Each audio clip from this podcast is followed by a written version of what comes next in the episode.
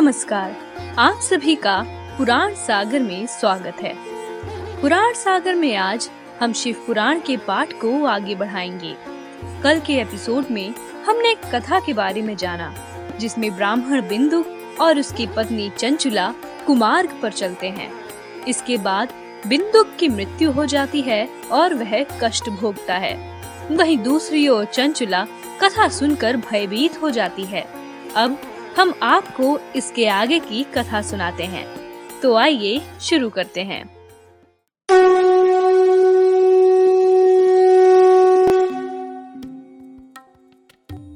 जब कथावाचक की कथा समाप्त हुई और लोग वहाँ से बाहर चले गए, तब भयभीत चंचुला अकेले में शिव पुराण की कथा वाचने वाले उन ब्राह्मण से कहने लगी।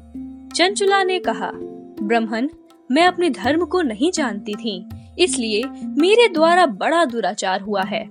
हे प्रभु, मैंने घोर पाप किया है। आज आपके इस प्रवचन को सुनकर मुझे बड़ा डर लग रहा है। मैं काँप उठी हूँ और मुझे इस संसार से वैराग्य हो गया है। मुझ पापी को धिक्कार है। मैं अपने धर्म से विमुख हो गई हूँ। थोड़े से सुख के लिए अपने हित का नाश करने वाले तथा भयंकर कष्ट देने वाले घोर पाप मैंने अनजाने में ही कर डाले। हाय, न जाने क्या होगा। मृत्यु काल में उन भयंकर यमदूतों को मैं कैसे देखूँगी? जब वे बलपूर्वक मेरे गले में फंदे डालकर मुझे बांधेंगे, तब मैं कैसे सहन कर पाऊँगी? नरक में जब मेरे शरीर के टुकड़े टुकड़े किए जाएँगे, उस समय उस घोर कष्ट को मैं कैसे सहूँगी? हे ब्रह्मन, आप मेरे गुरु हैं। आप ही माता और आप ही पिता हैं। आपकी शरण में आई हुई मुझ दीन अबला का उद्धार कीजिए। सूत जी बोले, हे शौनक, इस प्रकार पश्चाताप से भरी हुई चंचुला उस ब्राह्मण के चरणों में गिर पड़ी। तब उन बुद्धिमान ब्राह्मण ने कृपा पूर्वक उसे उठाकर इस प्रकार कहा। ब्राह्मण बोले, सौभाग्य की बात है कि भगवान शंकर की कृपा से शिव पुराण की इस कथा को सुनकर तुम्हें समय पर ध्यान हो गया है। हे ब्राह्मण पत्नी, तुम डरो मत। भगवान शिव की शरण में जाओ। शिव की कृपा से सारा पाप तत्काल नष्ट हो जाता है। मैं तुमसे भगवान शिव की कथा सुनाऊँगा, जिससे तुम्हें सदा सुख देने वाली उत्तम गति प्राप्त होगी। पश्चाताप ही पाप करने वाले पापियों के लिए सबसे बड़ा प्रायश्चित है। सत्पुरुषों ने सबके लिए पश्चाताप को ही समस्त पापों को शुद्ध करने वाला बताया है। पश्चाताप से ही पापों की शुद्धि होती है। जो पश्चाताप करता है वही वास्तव में पापों का प्रायश्चित करता है। जो पुरुष विधि पूर्वक प्रायश्चित करके निर्भय हो जाता है, पर अपने कुकर्म के लिए पश्चाताप नहीं करता, उसकी दशा अच्छी नहीं होती। परंतु जिसे अपने कुकृत्य पर हार्दिक पश्चाताप होता है, वो अवश्य ही उत्तम गति का भागी होता है। इसमें किसी प्रकार का कोई भी संशय नहीं है। इस शिव पुराण की कथा सुनने से जैसे दिमाग की शुद्धि होती है, वैसे दूसरे उपायों से नहीं होती। भगवान शिव का ध्यान सिद्ध हो जाता है। उस ध्यान से परम ज्ञान और उससे मोक्ष की प्राप्ति निश्चय ही होती है। भगवान शिव की कथा को सुनकर फिर अपने हृदय में उसका मनन करने से पूरी तरीके से चित्त शुद्धि हो जाती है। दिमाग के शुद्ध होने से महेश्वर की भक्ति, अपने दोनों पुत्रों, यानी कि ज्ञान और वैराग्य के साथ निश्चय ही प्रकट होती है।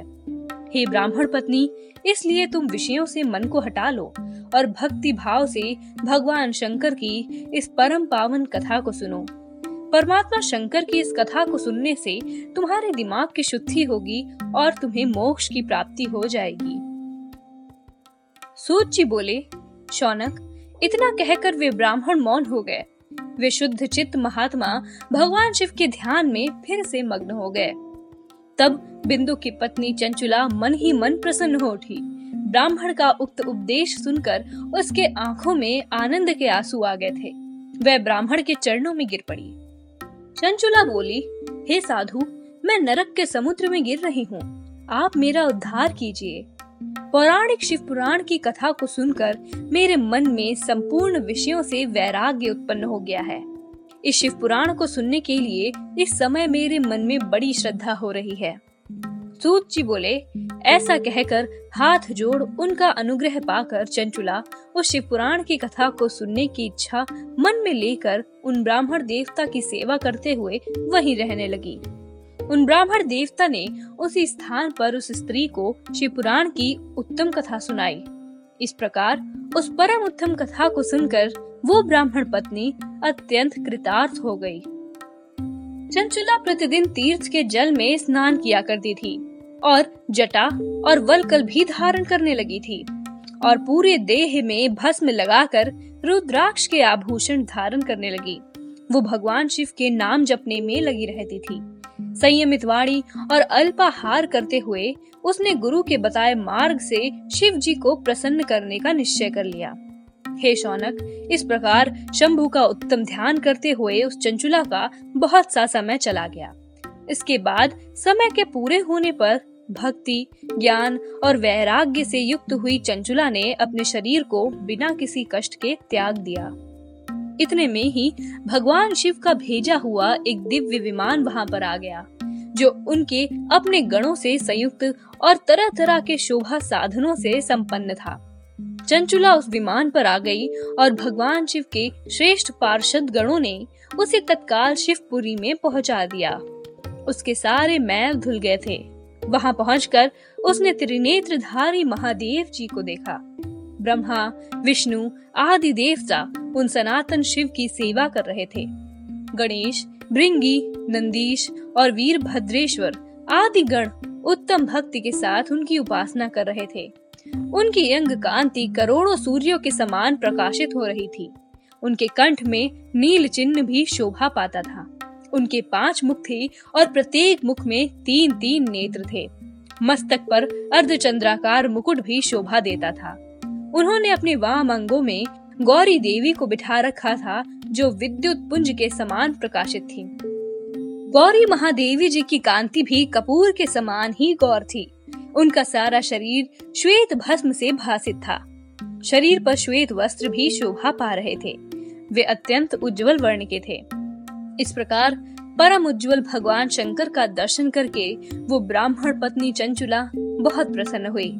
उसने बड़ी खुशी के साथ भगवान को बार बार प्रणाम किया। उस समय भगवती पार्वती और भगवान शंकर ने उसे बड़ी करुणा के साथ अपने पास बुलाया और सौम्य दृष्टि से उसकी ओर देखा। पार्वती जी ने तो चंचुला को प्रेम पूर्वक अपनी सखी बना लिया। यहाँ पर शिव पुराण का तृतीय और चतुर्थ अध्याय भी समाप्त होता है। शिव पुराण के इस पाठ में चंचुला को इतने सारे पाप करने के पश्चात भी मुक्ति मिल गई। चंचुला को मात्र शिव पुराण के श्रवण, यानी कि सुनने से ही मोक्ष की प्राप्ति हो गई। लेकिन वहीं दूसरी ओर उसका पति, यानी कि बिंदुक भी दूसरे विंध्य पर्वत पर पिशाच के रूप में घूम रहा है। इतने पाप करने के बाद बिंदुक बहुत सारे यातनाओं से अब गुजर रहा है। गौरी की सखी होते हुए भी और चंचुला के पास सारे सुख होते हुए भी अपने पति की चिंता उसे हमेशा ही सताती रहती थी। और इसी वजह से चंचुला ने पार्वती जी से अपने पति के बारे में पूछा। बिंदुक के बारे में गौरी जी ने उसे क्या बताया, ये हम अगले पाठ में जानेंगे। साथ ही हम ये भी जानेंगे कि किस प्रकार से चंचुला ने अपने पति बिंदुक को भी सभी मोक्ष दिलवा दिए। आज के लिए हमारा पाठ यहीं पर समाप्त होता है। नमस्कार।